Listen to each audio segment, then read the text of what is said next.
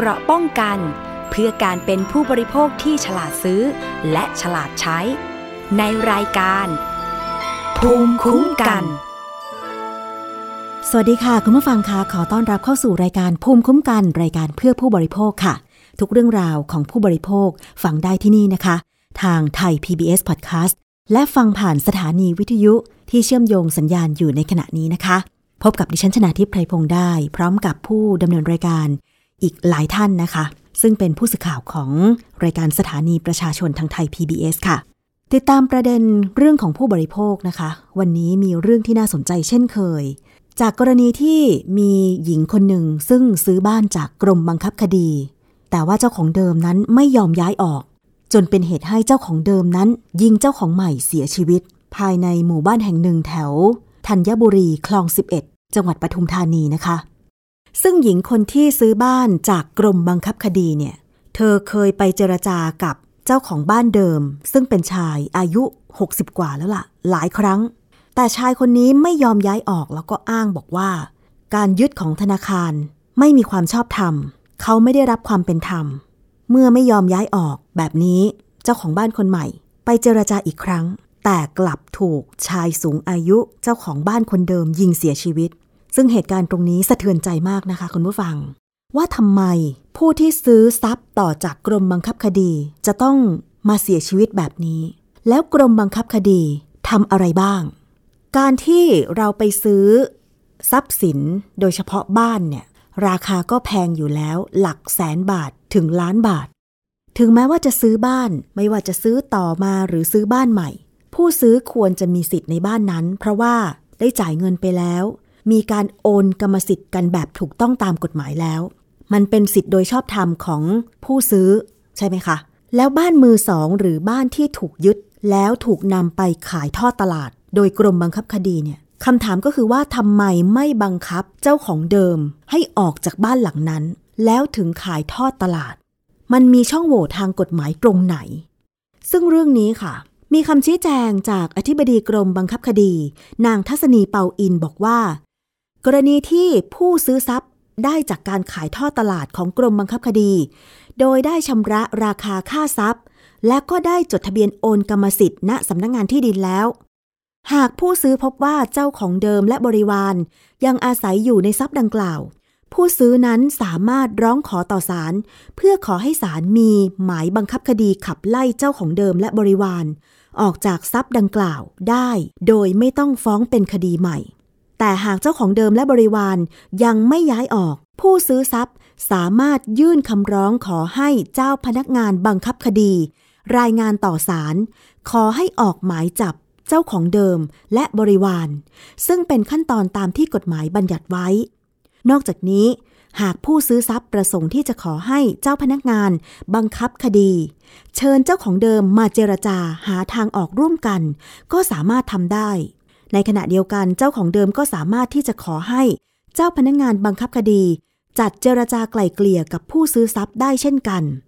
ซึ่งวิธีดังกล่าวเนี่ยอาจจะนำไปสู่การระงับข้อพิพาทด้วยความสมานฉันท์และเป็นที่พอใจของทุกฝ่ายได้ โดยไม่ต้องดำเนินการบังคับคดีต่อไป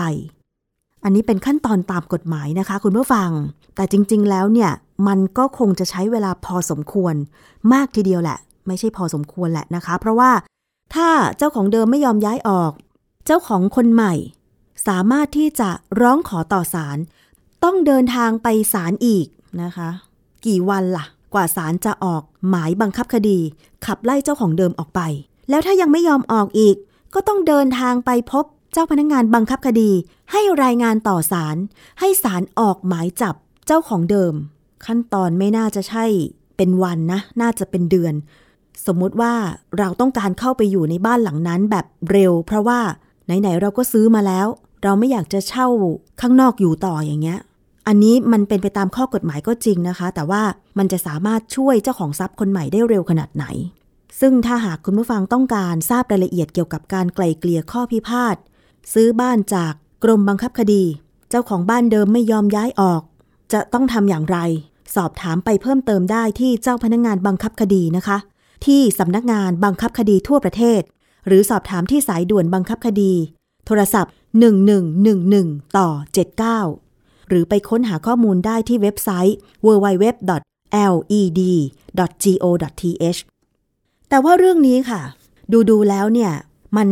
ก็ดูเหมือนไม่เป็นธรรมกับผู้ซื้อทรัพย์คนใหม่ เจ้าของคนใหม่ อย่างที่ดิฉันบอกไปเมื่อสักครู่ว่า ก็เราจ่ายเงินไปแล้วอะทำไมกรมบังคับคดี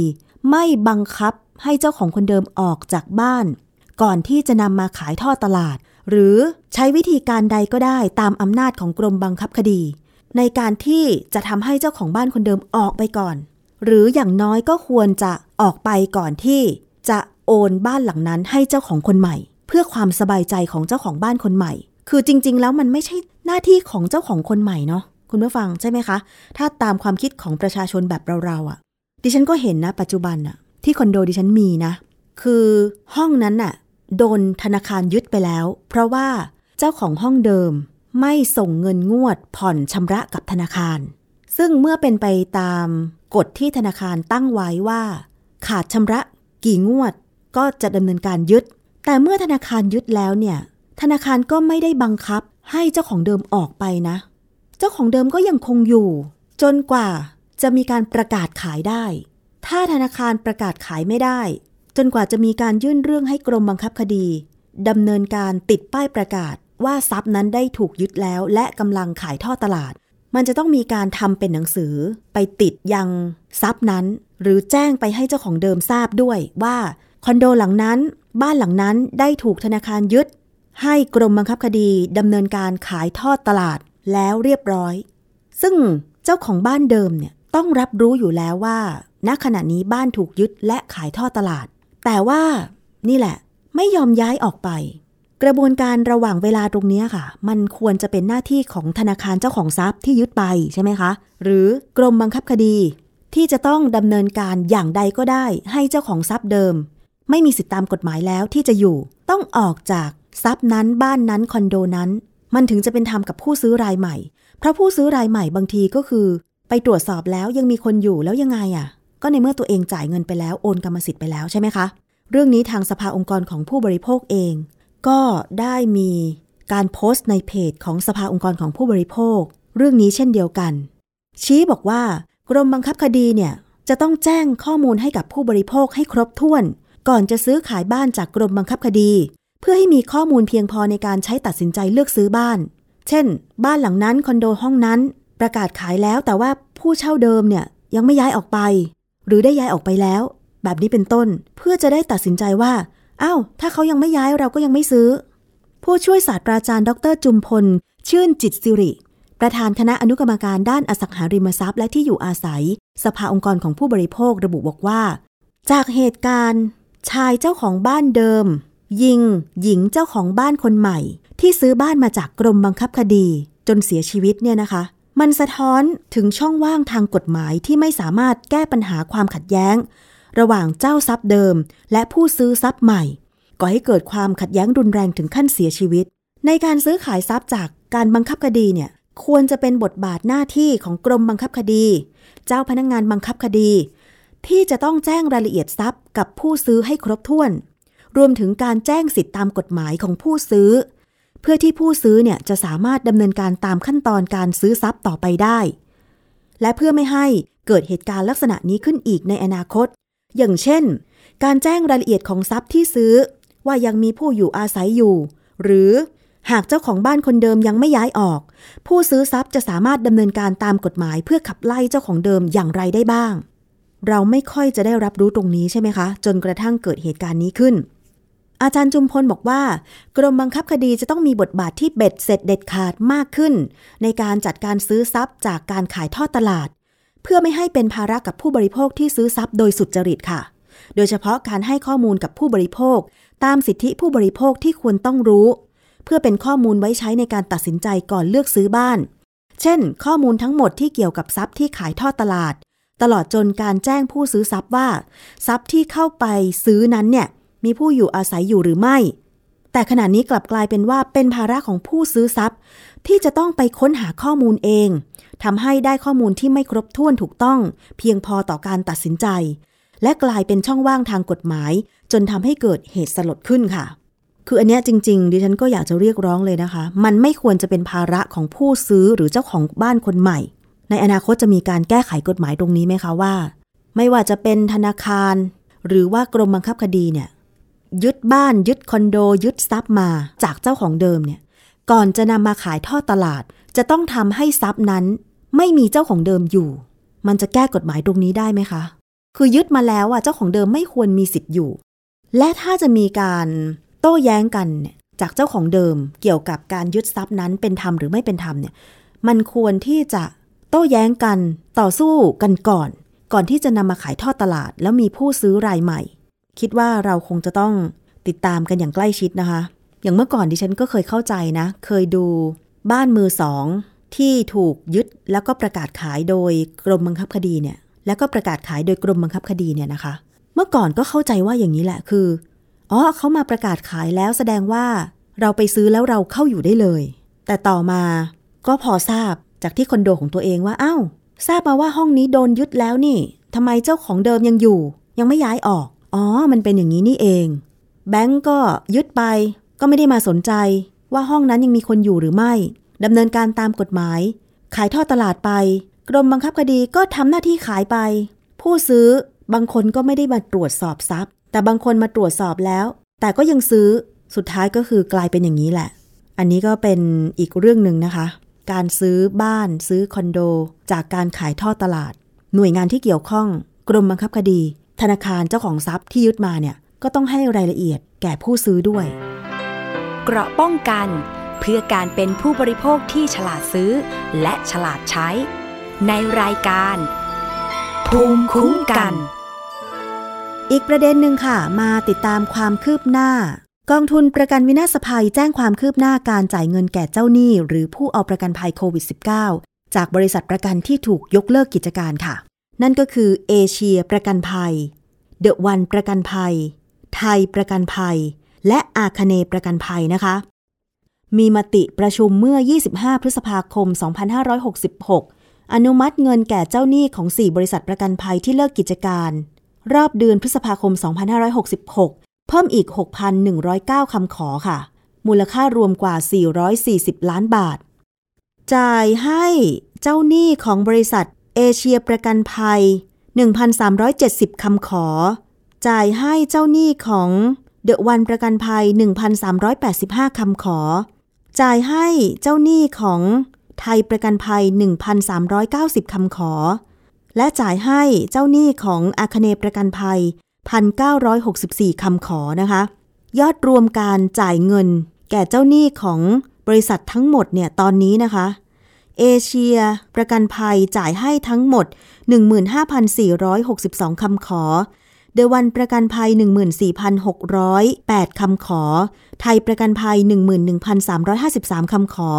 และอาคเน 14,104 คำขอ ยอดรวมเงินอนุมัติทั้งสิ้นนะคะ 4,385 ล้าน 599,074 บาท 7 สตางค์ค่ะคุณผู้ฟังนอกจากนี้ยังมีการปรับปรุงระบบ โทรศัพท์แยกเบอร์ติดต่อเป็นรายกลุ่มและรายบริษัท เพื่อให้ผู้ยื่นคำทวงหนี้ ติดต่อสอบถามข้อมูลได้สะดวกมากขึ้น ซึ่งเรื่องนี้ก็ยังมีคำถามแก่ผู้เอาประกันภัยที่ซื้อประกันโควิด -19 เจอจ่ายจบ แล้วก็ไม่สามารถเคลมประกันได้ จนกระทั่ง 4 บริษัทนี้ถูกยกเลิกกิจการ แล้วก็ต้องโอนความรับผิดชอบการจ่ายเงินประกันทั้งหมด ให้กองทุนประกันวินาศภัยไปดำเนินการ แล้วที่ผ่านมาเนี่ยเราก็ติดตามมาโดยตลอดว่า ผู้เอาประกันภัยเจอจ่ายจบโควิด -19 ที่ติดโควิด ต้องนำเอกสารหลักฐานต่างๆ ไปยื่นเพื่อขอรับการชดเชยที่กองทุนประกันวินาศภัย แต่ว่าณขณะนี้การดำเนินการอนุมัติจ่ายเงินชดเชยเนี่ยก็อยู่ที่หลักหมื่นคำขอต่อบริษัทเท่านั้น ซึ่งยอดรวมเนี่ยมีผู้ยื่นคำขอไป เป็นจำนวนมาก เรามาฟังคำชี้แจงค่ะ เรื่องการจ่ายเงินชดเชยว่า ช้าหรือเร็วนั้นขึ้นอยู่กับอะไร และทางกองทุนประกันวินาศภัย จะช่วยในการจ่ายเงิน ให้กับผู้เอาประกันภัยโควิด -19 ของ 4 บริษัทนี้ เร็วขึ้นได้อย่างไร จากคุณณพัฒน์สังแก้ว รักษาการหัวหน้าส่วนกลยุทธ์ และส่งเสริมการประชาสัมพันธ์ กปวค่ะ ในเชิงของการพิจารณาคำทวงหนี้นะครับ ถามว่าในกรณีที่ว่าอ่ามีท่านหนึ่งนะครับ ยื่นค่ะคำทวงหนี้เอาไว้ก่อนอีกอืมท่านหนึ่ง แต่ว่าท่านท่านที่มีเลขอยู่ข้างหลังอะได้รับการจ่ายเงินไปก่อนหรือพิจารณาก่อนเนะครับ ผมเรียนอย่างนี้ว่า ถ้าเกิดมีใครบอกว่ามีการรัดคิวกันเนี่ยนะครับกองทุนไม่มีการรัดคิวแน่นอนครับ สิ่งที่เกิดขึ้นเนี่ยอยากจะอธิบายว่า มันจะเป็นเรื่องของการที่ว่าหนึ่งค่ะคำทวงหนี้นะครับที่ได้ยื่นไว้ก่อน ท่านที่รับการจ่ายเงินทีหลังเนี่ยครับ เกิดจากหนึ่งเลยอะเอกสารไม่ครบถ้วนนะครับการันตีว่าหนึ่งเกิดจากเอกสารไม่ครบถ้วนทำให้เจ้าหน้าที่ไม่สามารถที่จะดำเนินการพิจารณาคำทวงหนี้นั้นได้นะครับจึงจำเป็นที่จะต้องแยกกองเอาไว้ก่อน แต่ไม่ได้หมายความว่าเราจะไม่ทำไม่ทำอ่าคำขอนั้นนะครับ เราแค่ดึงแยกกองไว้ก่อนนะครับ แล้วก็จะมีการประสานติดต่อไปกับอ่าทางเจ้าหนี้เจ้าของเจ้าของอ่าคำทวงหนี้ชุดชุดนั้นนะครับค่ะเพื่อให้นำส่งเอกสารให้ครบถ้วน เมื่อเอกสารเขาครบก็พร้อมนำเสนอเพื่อเพื่อพิจารณาและนำนำนำเข้าสู่บอร์ดเพื่ออนุมัติจ่ายเงินได้เลยนะครับค่ะไม่ต้องไปต่อคิวใหม่ในส่วนการที่พิจารณาจ่ายเงินอันนี้คือในกระบวนการพิจารณาจ่ายนะครับเพราะว่าถามว่าแจ้งก่อนล่วงหน้าได้ไหมนะครับในเบื้องต้นเราต้องนำเรียนอย่างนี้ว่าตั้งแต่กระบวนการเปิดรับคำทวงหนี้เลยอืมนะครับ เจ้าหน้าที่ที่เป็น ผู้ที่รับคำทวงหนี้นั้นนะฮะก็ได้มีการดูเอกสารก่อนในเบื้องต้นนะแต่ว่าทางเจ้าหน้าที่ผู้รับคำทวงหนี้นั้น เราต้องยอมรับอย่างหนึ่งว่า เขาไม่ใช่เจ้าหน้าที่ในด้านกฎหมาย หรือในด้านสินไหมโดยตรงโดยเฉอ๋อพาะคือจึแยงกอาจส่วนเจ้าหน้าที่ถูกักนต้องครับเขาทางเจ้าหน้าที่ผู้รับคำทวงหนี้นั้น จึงไม่อาจที่จะดูคำทวงหนี้โดยละเอียดทั้งหมดได้ อาจจะมีเอกสารที่จำเป็นต้องใช้ในในกรณีที่เอ่อมีมีความซับซ้อนของคำทวงหนี้นั้นนะครับดังนั้นแต่ในเบื้องต้นนะครับการันตีว่าเอกสารเบื้องต้นที่จำเป็นต้องใช้เอกสารเบื้องต้นที่จะเป็นต้องใช้นั้นนะครับค่ะครบถ้วนแล้ว เพียงแต่อาจจะมีรายละเอียดปลีกย่อยในตอนที่เจ้าหน้าที่ในฝั่งกฎหมายหรือฝั่งพิจารณาคำทวงหนี้ ไปพิจารณาอย่างยกตัวอย่างนะครับ อาจจะเป็นเรื่องของการอ่าเอกสารเรื่องของรายละเอียดในการเข้ารักษาพยาบาลอืมในกรณีที่ว่าอ่าเป็นโควิดนะฮะคือโควิดเนี่ยมันไม่ได้มีแต่เจอจ่ายจบเท่านั้น มันมีทั้งเรื่องค่ารักษาพยาบาลก็ดี หรืออะไรที่เขาไปไปแอดมิดนะฮะซึ่งตรงนั้นมันมันอาจจะต้องดูดีเทลของเอกสาร ที่เขาเข้าไปนอนพักรักษาตัวว่านอนทั้งหมดกี่วันยังไง เพื่อมาพิจารณาจ่ายค่าเขาเรียกว่าค่าชดเชยรายวันให้นะครับถามว่าช้าหน่อยไหมนี่เอ่อต้องต้องเรียนตามข้อเท็จจริงนะครับว่าไอ้เรื่องคำว่าช้าหน่อย คือจะแตกต่างกันระหว่างเจอจ่ายจบอย่างเดียว เจอจ่ายจบอย่างเดียวก็คือดูว่าติดจริงไหมใช่ไหมครับ ถ้าติดจริงก็ติดจริง ติดอยู่ในช่วงเวลาความคุ้มครองแห่งกรมธรรม์นั้นนะฮะนั่นน่ะท่านย่อมย่อมได้รับการคุ้มครองตามกรมธรรม์นั้นจริงแต่ในกรณีที่ว่าเป็นค่ารักษาพยาบาลนะครับ ซึ่งจะต้อง หรือค่าชดเชยรายวันนะฮะซึ่งจะต้องไปพิสูจน์กันว่านอนอยู่จริง ๆ กี่วันอย่างนั้นนะฮะมันก็เป็นอีกเรื่องหนึ่งที่มันจำเป็นต้องมีเอกสาร อย่างเช่นว่าผมยกตัวอย่างฮะจะมีบางบางคำทวงหนี้ที่ยื่นมาว่าขอค่าชดเชยรายวันอืมนะครับจำนวน 10 วันอย่างเงี้ยฮะแต่ว่าเอกสารที่เข้าไปนอนรักษาพยาบาลไม่มีไม่ปรากฏไม่พบ ทางเจ้าที่ถามว่าถ้าไม่มีเอกสารมาให้ดูว่านอนทั้งหมดกี่วันแล้วอะเราจะเอาตรงส่วนไหนไปพิจารณาได้ว่า 10 วันที่ที่ท่านเรียกร้องมาน่ะ เป็นเป็นข้อเท็จจริง บางอย่างในในในเรื่องของรายละเอียดปลีกย่อยก็ก็ยังจำเป็นที่จะต้องส่งเอกสารให้ทางทางเจ้าที่สามารถพิจารณาในรายละเอียดได้ นั่นคือเสียงของคุณนภัสสังแก้ว รักษาการหัวหน้าส่วนกลยุทธ์และส่งเสริมการประชาสัมพันธ์กปว ที่ให้สัมภาษณ์ไว้ในรายการสถานีประชาชนนะคะ แล้วเรื่องของการยื่นเรื่องติดต่อเพื่อขอเงินชดเชยให้เร็วขึ้น อย่างเช่น การยืนยันสิทธิ์ทางเว็บไซต์ของกปว หรือเอกสารแนบต่างๆ ผู้เอาประกันภัยจะต้องทำอย่างไรให้ได้รับการชดเชยเร็วขึ้น ทางกปวจะดำเนินการเรื่องนี้ให้เร็วขึ้นได้อย่างไรนะคะ ไปฟังคำชี้แจงจากคุณธนาภพนิรัตพรสกุล รองผู้จัดการกองทุนประกันวินาศภัยค่ะ ยอดวงเงินที่มีการอนุมัติเนี่ยครับคือการอนุมัติจ่าย แต่ว่าในยอดเงินที่จ่ายไปจริงแต่ละเดือนเนี่ยมันก็อยู่ประมาณสัก3 4 0 0 ล้านต่อเดือนเนยนะครับแต่ว่าการจ่ายเนี่ยจะมากหรือน้อยเนี่ยนะครับเราต้องดูถึงองค์ประกอบของคำขอด้วย ว่าคำขอบางบางเรื่องครับมันมีความยากง่ายไม่เท่ากันในการพิจารณาเนี่ยมากน้อยเนี่ยในในรอบเนี้ยหกพันเนี่ยโอเคแล้วล่ะค่ะแต่ว่าในการพิจารณาจ่ายออกไปเนี่ยเราก็จ่ายตามตามสัดส่วนที่สามารถพิจารณาได้ มากกว่านี้เนี่ยก็อยากจะให้มาก เพราะว่าเห็นว่าประชาชนเดือดร้อน แต่ทางกองทุนเองก็ให้ความมั่นใจนะครับว่าทางเราเองอะจะเร่งทำให้ดีที่สุดเท่าที่ทำได้ แล้วก็ค่ะคิดว่าจะทำให้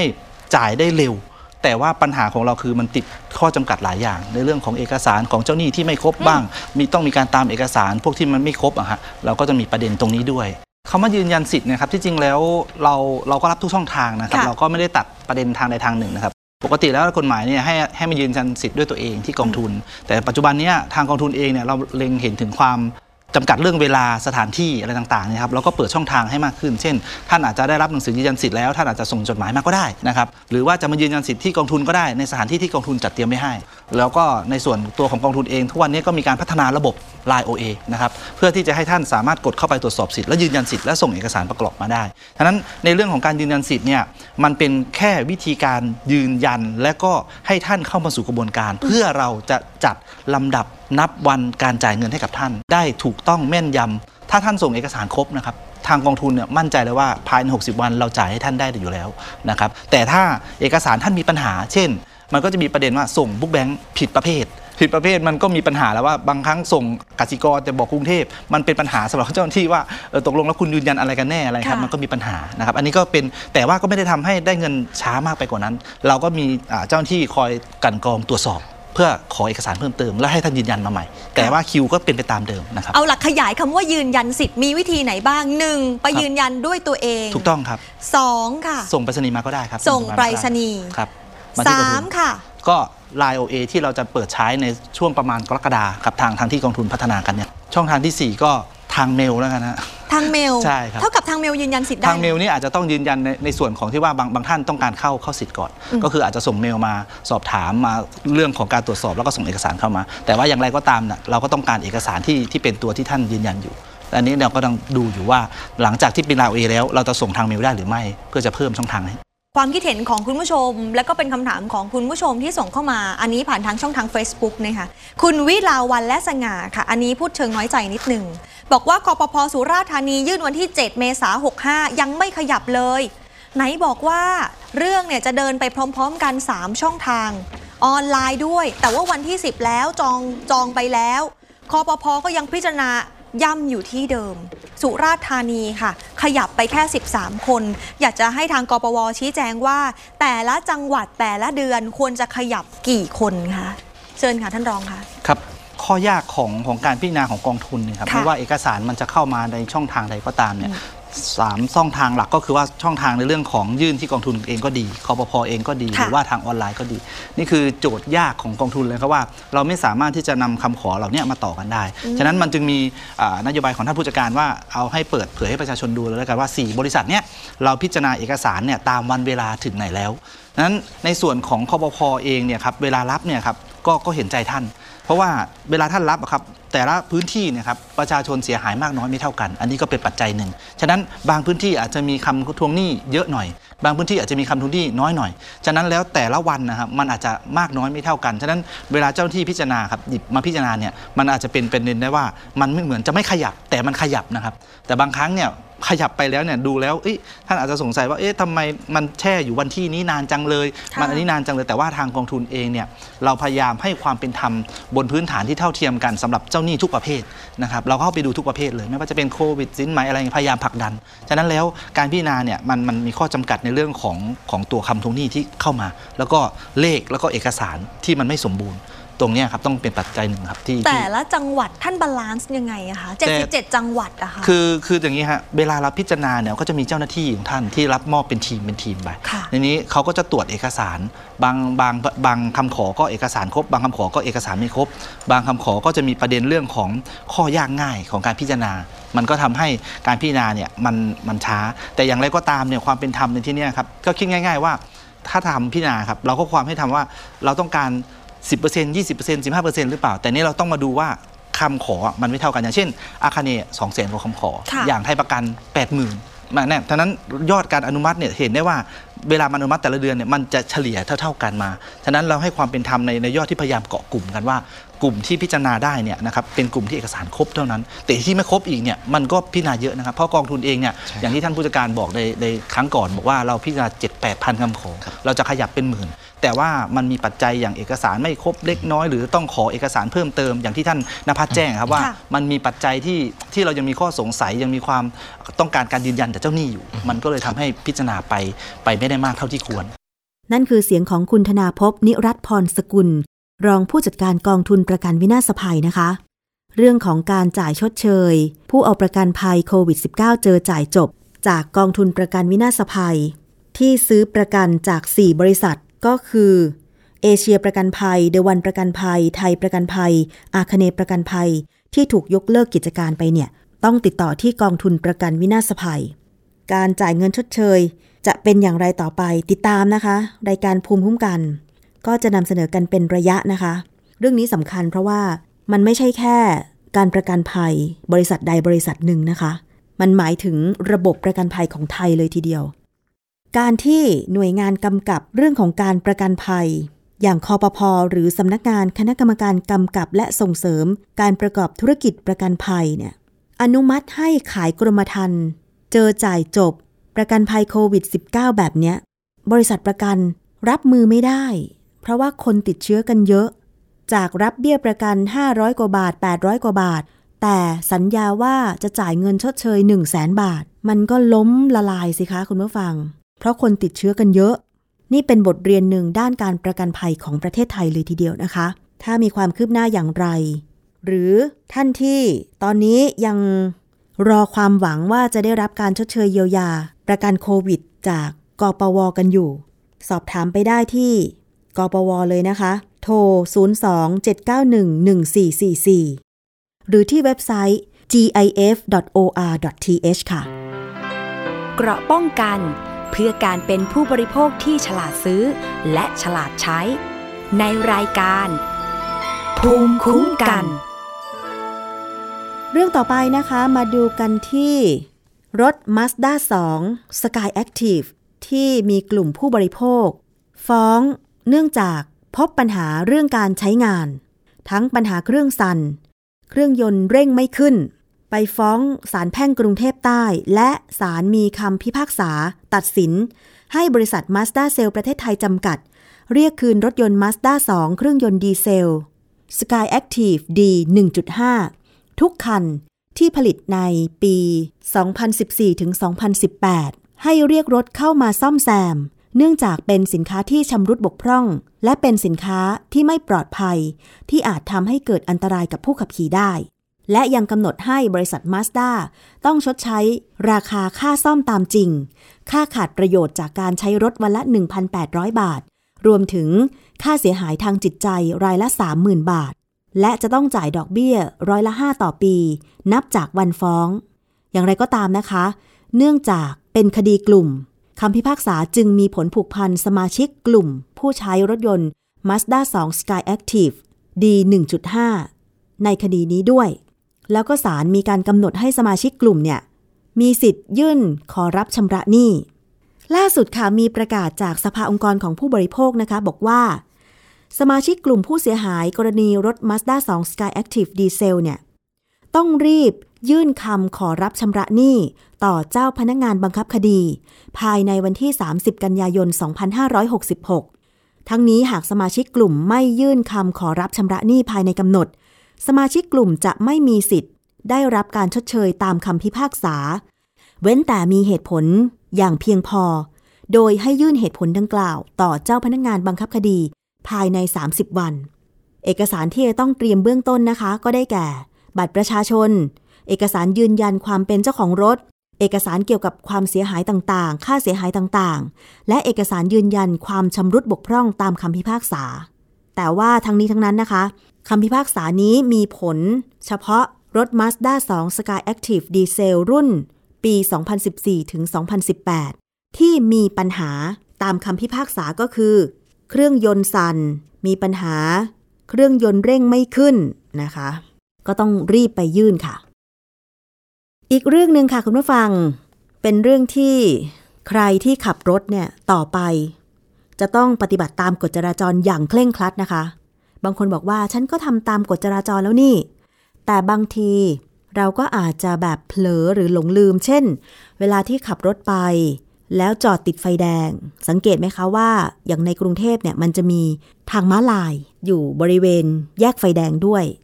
แล้วเขาก็จะมีการทาสีหรือว่าตัวอักษรพ่นบนพื้นผิวจราจรบอกว่า พื้นที่นี้สำหรับ มอเตอร์ไซค์ใช่ไหมคะ หรือห้ามจอดทับเส้นนี้ก็เพื่อความปลอดภัย มันเป็นปัญหามากเลย ว่ามักจะมีการจอดรถติดไฟแดง ทับทางม้าลาย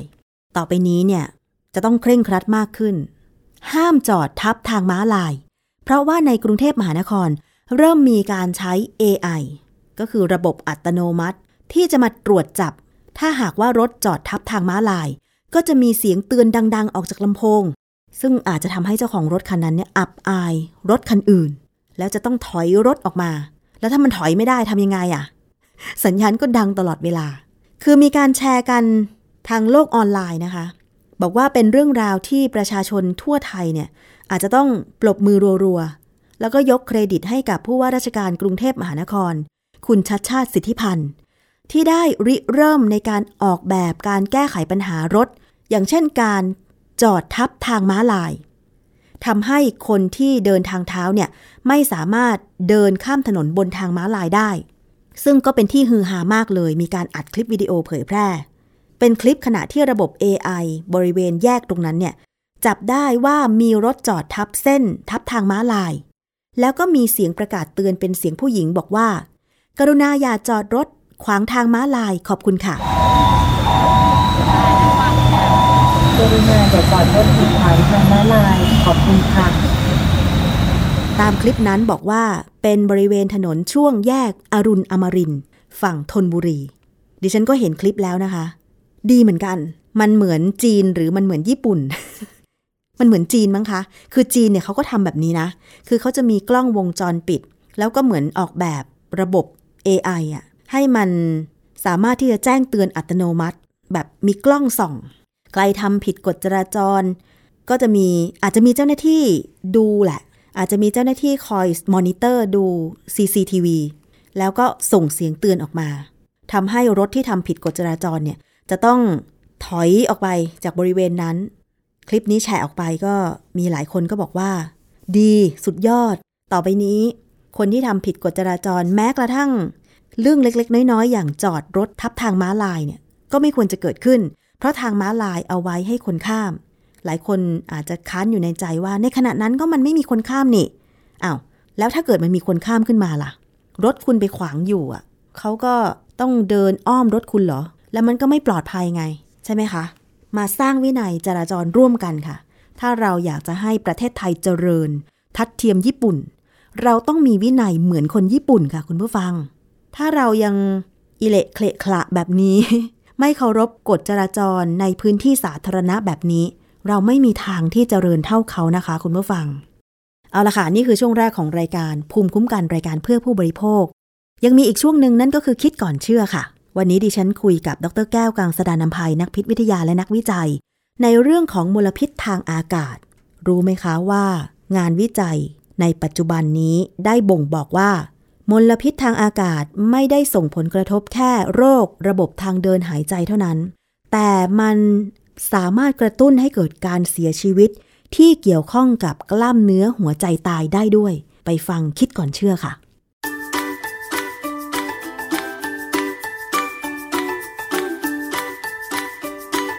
ช่วงคิดก่อนเชื่อ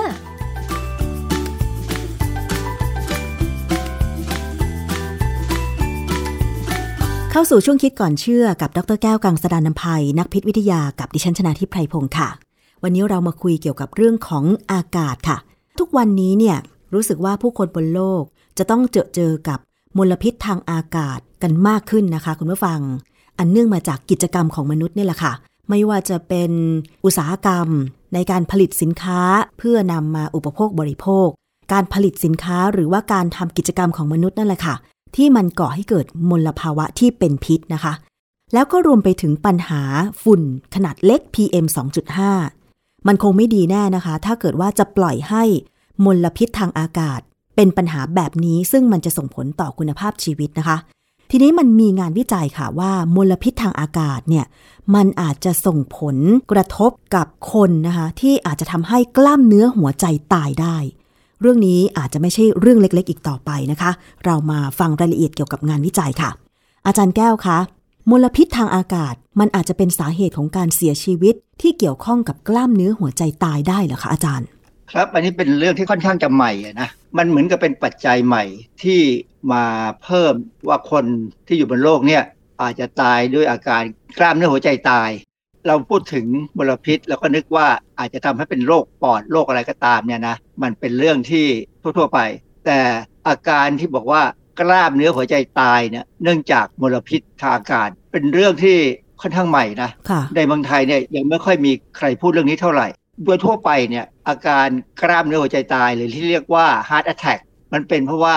หัวใจเนี่ยขาดเลือด ที่จะมาเลี้ยงหัวใจค่ะคือหัวใจเนี่ยเป็นอวัยวะที่ฟอกเลือดให้บริสุทธิ์เพื่อส่งไปเลี้ยงทั้งร่างกาย แต่มีเลือดบางส่วนที่ฟอกแล้วต้องเลี้ยงหัวใจเองด้วย เพราะหัวใจเนี่ยต้องบีบตัวต้องเต้นอยู่ตลอดเวลานะไม่มีหยุดค่ะนะซึ่งที่ผ่านมาเนี่ยอาจารย์ เวลาเราฟังเกี่ยวกับข้อมูลสุขภาพ คุณหมอก็แนะนำบอกว่า คนที่อาจจะมีความเสี่ยงเป็นโรคกล้ามเนื้อหัวใจตาย ก็เพราะว่าคนนั้นเนี่ยเป็นโรคความดันโลหิตสูงคอเลสเตอรอล เบาหวานแบบนี้เป็นต้นน่ะนะคะ อาจารย์ แต่ทำไมตอนนี้มันถึงมีงานวิจัยว่ามลพิษทางอากาศมันอาจจะส่งผลถึงกล้ามเนื้อหัวใจตายได้คะอาจารย์ คือหลายประเทศเนี่ยที่เขามีงบประมาณที่จะทำการวิจัยเพื่อสุขภาพของประชาชนเนี่ยเขาจะทำงานวิจัยค่อนข้างจะหลากหลาย แล้วก็มีงานวิจัยหลายชิ้นเลยของหลายประเทศ เช่น จากจีน จากสิงคโปร์อเมริกาที่บอกว่ามลพิษทางอากาศเนี่ยน่าจะเป็นปัจจัยที่น่ากังวล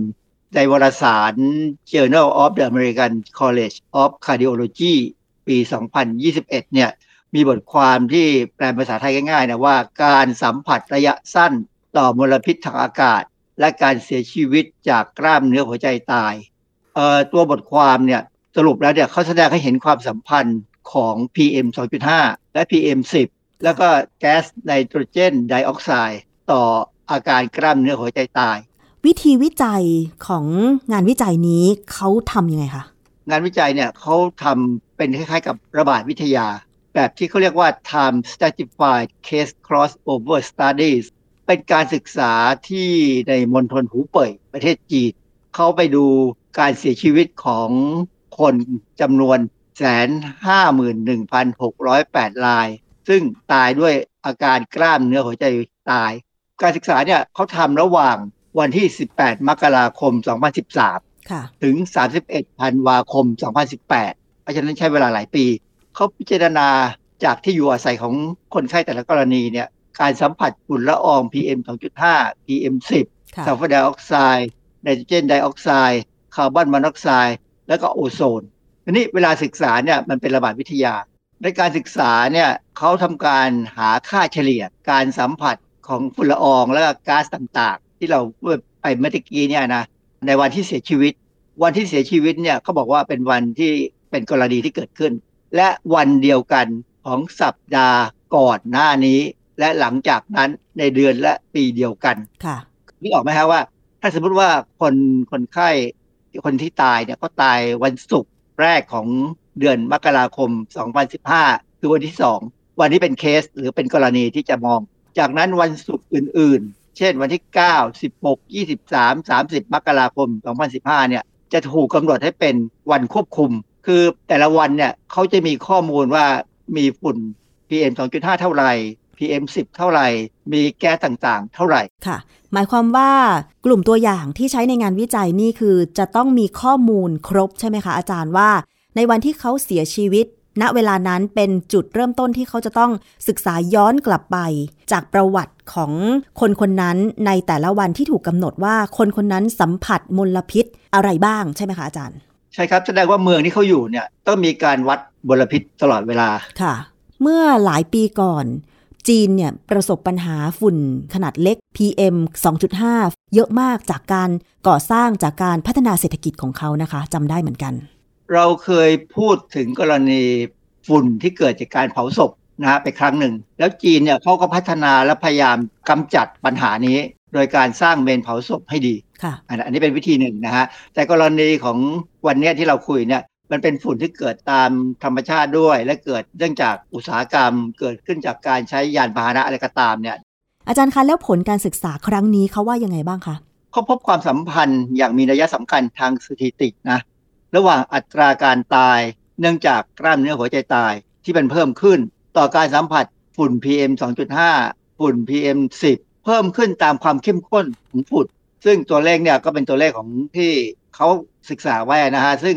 แต่ละแห่งเนี่ยมันไม่เหมือนกันครันะบแล้วก็มันมีปัจจัยอื่นที่จะเป็นตัวที่มาเป็นผล แต่ว่าในกรณีของไนโตรเจนไดออกไซด์เนี่ยอัตราการตายเนื่องจากกล้ามเนื้อหัวใจตายเนี่ยมันเป็นลักษณะแบบเส้นตรง คือว่า ยิ่งมีปริมาณไนโตรเจนไดออกไซด์สูงก็จะตายมากขึ้นไนโตรเจนไดออกไซด์เนี่ยเป็นมลพิษที่ออกมาจากท่อไอเสียรถยนต์อ๋อโดยเฉพาะรถเบนซินค่ะ หมายความว่าถ้าใครอยู่ในพื้นที่ที่มีไนโตรเจนไดออกไซด์หรือว่าการจราจรแออัด แล้วก็มีสารตัวนี้พ่นลอยขึ้นสู่อากาศ ก็จะมีความเสี่ยงสูงในการที่จะอาจจะเจ็บป่วยด้วยกล้ามเนื้อหัวใจตายเหรอคะอาจารย์ ประมาณนั้นแหละฮะอย่างของกรณี PM 2.5 กับ PM 10เนี่ยมันเพิ่มขึ้นไปเรื่อยๆถึงจุดหนึ่ง มันก็จะหยุดการเพิ่ม หมายความว่าปริมาณที่เพิ่มขึ้นเรื่อยๆเนี่ยมันก็ทำให้จำนวนการตายเนี่ยอยู่กับที่ค่ะไม่ไม่ได้เพิ่มตามนะฮะแต่ไนโตรเจนไดออกไซด์เนี่ยน่ากลัวกว่านะฮะค่ะอันเนี้ยมีข้อสังเกตว่าปริมาณของสารพิษ หรือมลพิษที่อยู่ในอากาศของจีนเนี่ยตัวเลขที่เขากำหนดว่าไม่ควรจะเกินเนี่ยมันเป็นตัวเลขที่ต่างจากของอเมริกาเยอะนะ ลองเปรียบเทียบดูค่ะว่าจีนกำหนดเท่าไหร่ และอเมริกากำหนดเท่าไหร่คะอาจารย์ เอออเมริกาเนี่ยผมรู้ว่าประมาณ 12 ไมโครกรัมต่อลูกบาศก์เมตร แต่ของจีนนี่ตัวเลขที่ในงานวิจัยเนี่ยเขาไม่ได้บอกไว้ บ้านเราตัวเลขก็ไม่ตรงกับบ้านอื่นเขานะบ้านเรานี่สูงกว่ามาตรฐานของยุโรปหรืออเมริกา เพราะว่าของเรารู้สึกว่ากำหนด PM 2.5 ในอากาศนี่ไม่เกิน 50 ไมโครกรัมต่อลูกบาศก์เมตรไหมคะอาจารย์ ใช่ประมาณนั้นนะฮะ และชาติอื่นเขาเอาไว้ประมาณ 25 ค่ะ มันก็เป็นที่เข้าใจอะนะคือถ้าเราไปกำหนดเอา25เนี่ย เราจะไม่มีวันไหนที่มีอากาศบริสุทธิ์เลย ต่อให้ฝนตก แล้วมันมีงานวิจัยอื่นที่ศึกษาเกี่ยวกับมลพิษทางอากาศต่อภาวะกล้ามเนื้อหัวใจตายอีกไหมคะ มีงานวิจัยอยู่ชิ้นหนึ่ง ซึ่งเป็นการศึกษาของสิงคโปร์เป็นบทความในวารสาร Journal of the American Heart Association ปี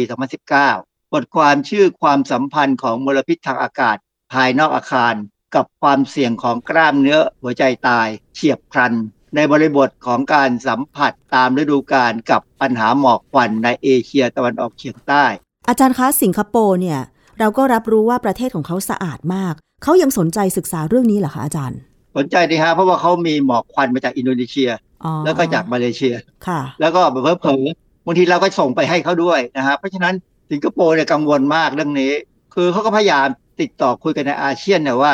ทำยังไงจะลดได้ แต่สิงคโปร์ประเทศเดียวเนี่ยไม่สามารถทำอะไรได้ เพราะเขาเขาเป็นประเทศเล็กอะนะทีนี้ในการศึกษาเนี่ยเขาก็พบเหมือนกันว่ากล้ามเนื้อหัวใจตายเนี่ยตายแบบที่ว่าเซลล์กล้ามเนื้อหัวใจตายเนื่องจากมีการอุดตันในหลอดเลือดแดงโคโรนารีอันเนี้ยเกิดขึ้นชัดเจน ถ้ามีหมอกควันวันในวันไหนที่หมอกควันเยอะเนี่ยก็จะเป็นอย่างนั้นเหมือนกันค่ะ ดังนั้นเนี่ยเรื่องนี้จริงเป็นเรื่องที่เราคงต้องคุยกันให้จริงจังนะฮะทั้งทั้งที่ความจริงเนี่ยมีบทความมาหนึ่ง ผมเข้าไปดูในเว็บไซต์ของกรมอนามัยกระทรวงสาธารณสุขเนี่ยเขามีบทความเมื่อปี พศ 2564 เรื่อง ความสัมพันธ์ระหว่างฝุ่นละอองขนาดเล็ก กับการเข้ารับการรักษาพยาบาล ในแผนกผู้ป่วยนอก และการเสียชีวิตด้วยโรคระบบทางเดินหายใจ ในพื้นที่เขตพัฒนาพิเศษ ภาคตะวันออกประเทศไทย ภาคตะวันออกของไทยก็คือแถบชนบุรีระยองนะคะอาจารย์ ประมาณนั้นนะฮะคือเป็นพื้นที่ของอุปตระเทสาศหไทกรยรมแหลมฉบังหรือว่าที่เมื่อก่อนเขาเรียกกันว่า Eastern Seaboard ใช่ไหมคะอาจารย์คงแถวนั้นนะฮะเพราะว่ามันเป็นบริเวณที่เราพยายามพัฒนานะโรงงานที่ตั้งที่นั่นพอทำเสร็จก็ส่งลงเรือไปขายเลย แต่ว่าประเด็นที่เป็นปัญหาซึ่งเราเห็นข่าวบ่อยนะ ที่ว่าเด็กนักเรียนเนี่ยนะเกิดอาการคันคอเป็นอะไรต่ออะไรเยอะแยะมากมาย เพราะว่า มลพิษทางอากาศ บทความของกรมอนามัยที่เขาศึกษาเรื่องฝุ่นละอองขนาดเล็กกับผู้ป่วยในพื้นที่แถบภาคตะวันออกเป็นยังไงบ้างคะอาจารย์เขาก็เจอเหมือนของจีน เจอเหมือนของสิงคโปร์นะฮะแต่มีอันหนึงที่เขาเขียนเอาไว้น่าสนใจเขาบอกว่า หากควบคุมความเข้มข้นของ PM ไม่ให้เกินครึ่งหนึ่งของค่ามาตรฐาน คือกรณี PM 10 เนี่ยก็ 60 ไมโครกรัมต่อลูกบาศก์เมตร แล้วก็ PM 2.5 เนี่ย ไม่เกิน 25 ไมโครกรัมต่อลูกบาศก์เมตรเนี่ย จะสามารถลดจำนวนผู้ป่วยที่เข้ารับการรักษาพยาบาลในแผนกผู้ป่วยนอกของโรคระบบทางเดินหายใจ อันเนื่องจากการสัมผัส PM 10 ได้ประมาณเกือบ 30,000 รายค่ะและ PM 2.5 เนี่ยประมาณเกือบพันรายค่ะ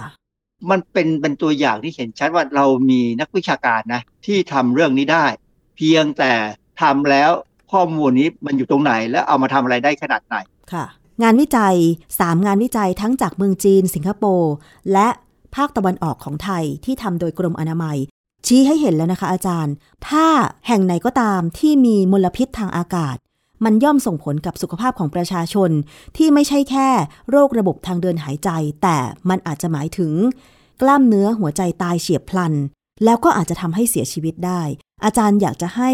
ข้อคิดเห็นตรงนี้ยังไงบ้างว่าเราควรจะให้ความสำคัญได้แล้วนะ คือผมกังวลกับคนที่ออกกำลังกาย เช่นวิ่งคือหลายครั้งเนี่ยที่ผ่านไปแถวโรงพยาบาลรามาธิบดีเนี่ยผมเห็นคนออกมาวิ่งรอบพระราชวังสวนจิตรดานะ ซึ่งขณะนั้นเนี่ยรถติดแล้วเขาก็วิ่งอยู่ แล้วเราลองนึกภาพซิว่าในอากาศจะมีฝุ่นละอองสักเท่าไหร่แม้กระทั่งการวิ่ง อย่างผมเคยเห็นมีคนไปวิ่งตอนเย็นๆเนี่ยที่สะพานกรุงทนเนี่ยสะพานทางนี้เนี่ยผมก็สงสัยว่าเอ๊ะเขาไหวเหรอเขาอาจจะวิ่งกลางสะพานซึ่งมีลมจากแม่น้ำอะนะแต่บนสะพานเนี่ยรถติดหมดเลยทั้งไปทั้งกลับเนี่ยค่ะฝุ่นละอองมันจะเยอะแค่ไหน อาจารย์กำลังจะบอกว่า พื้นที่ริมถนน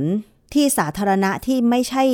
จัดสรรเฉพาะที่วิ่งหรือว่าในสวนเนี่ยมันไม่เหมาะกับการวิ่ง ในขณะที่รถติด เพราะว่ามันมีควันพิษจากท่อไอเสียของรถยนต์ใช่ไหมคะอาจารย์ ประมาณนั้นนะฮะเพราะว่าจริง ๆ แล้วเนี่ยแม้กระทั่งสวนสาธารณะของบ้านเราเนี่ยก็มีการวัดตัวเลขอยู่เหมือนกัน แล้วก็ยังพบว่าเกินระดับที่เขาอยากจะให้เป็นกันอะระดับที่อากาศสะอาดอะค่ะมันกลายเป็นอากาศสีเหลืองหรือออกมาตัวเลขสีส้มอะไรอย่างเงี้ยซึ่ง มันค่อนข้างจะน่ากังวลนะว่าเราจะมีคนไข้เป็นโรคกล้ามเนื้อหัวใจตายเนี่ย เพิ่มขึ้นเรื่อยๆ ถ้าตราบใดที่เรายังคุมเรื่องนี้ไม่ได้ค่ะ เพราะฉะนั้นเรามารณรงค์ให้ทุกฝ่ายตระหนักว่าเราควรจะมีอากาศที่สะอาดไว้หายใจนะคะ อาจารย์ จริง ๆ แล้วมันมีความพยายามในการผลักดันกฎหมายอากาศสะอาดนะคะ อาจารย์ ก็กำลังจะทำอยู่หวังว่าจะออกมานะแล้ว แต่ตอนเนี้ยยังไม่ออกมา ก็ยังทำอะไรไม่ค่อยได้ก็ใส่หน้ากากหน่อยแล้วกันนะใส่หน้ากากกันฝุ่นละอองไว้ แล้วก็เวลาออกกำลังกายเนี่ยสังเกตตัวเองด้วยว่าไหวไหม เพราะว่าถ้าเกิดมีปัญหามากๆเนี่ยเวลาวิ่งไปเนี่ยหรือออกใช้แรงเยอะๆเนี่ยเราจะลำบากค่ะหัวใจเนี่ยถ้ามันเต้นไม่สะดวกเนี่ยนะมีเลือดไปเลี้ยงไม่พอเนี่ยอาการออกเห็นๆเลยว่าอย่างกรณีผมขี่จักรยานแต่ตอนนี้ผมขี่จักรยานโดยใส่หน้ากากนะทั้งๆที่ว่าความจริงในบ้านผมก็ไม่ได้ติดถนนใหญ่ แต่ว่า ก็ห่างประมาณสักสามสี่กิโลเมตรเนี่ย ผมกังวลว่ามันจะลอยมา แล้วเขตของผมก็คือเขตทวีวัฒนาเนี่ย บางครั้งเนี่ยขึ้น อันดับสองอันดับสามของกรุงเทพเลยนะค่ะ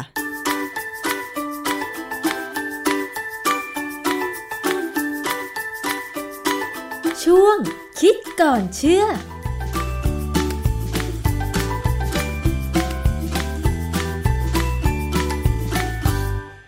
นั่นคือคิดก่อนเชื่อกับดรแก้วกังสดานนภัยนักพิษวิทยาและนักวิจัยนะคะ ติดตามได้ในรายการภูมิคุ้มกัน รายการเพื่อผู้บริโภคค่ะ วันนี้หมดเวลาแล้วขอบคุณสำหรับการติดตามรับฟัง